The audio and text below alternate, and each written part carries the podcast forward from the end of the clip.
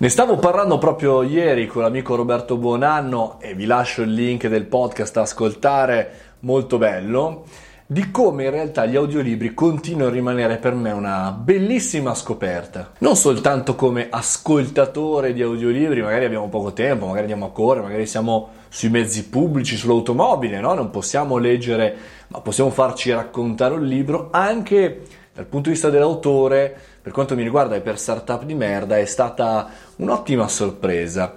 Non solo per il fatto che mh, aggiungiamo un servizio in più, una dedica in più con l'ascolto di Riccardo Mei di Startup di Merda o altri, quanto in realtà ormai è obbligatorio per tutti i professionisti che vogliono diventare un po' influenti nella propria comunità di riferimento scrivere un libro, e questo ormai è scontato, ormai è una decina d'anni che è così.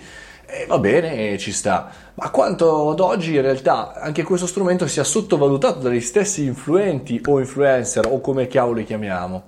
Cioè, se guardate all'interno di Audible e cercate startup, ma c'è solo il mio libro, forse un altro, ma ha pochissima roba su Audible Italia. E questo è, è singolare, perché ho raggiunto più di quaranta recensioni nel giro di poco, recensioni vere, eh, ve lo garantisco, anche persone che stanno ascoltando. Quando arriveranno le prime statistiche ve le girerò, ve le condividerò eh, su questo account. Ma ce ne sono sempre pochi, in realtà è uno strumento eccezionale, straordinario, come se ci fosse l'esigenza di qualcuno che scriva un articolo o che faccia un video, un podcast su fatelo, eh, altrimenti non arriva nessuno. Insomma, è interessante per tutta una serie di fattori, per il fatto che possiamo parlare senza avere interpretazione della tua stessa lettura, invece se ascolti la mia voce, ascolti la voce del lettore come nel mio caso, è molto molto meglio, e trado io l'inflessione, trado io l'argomentazione.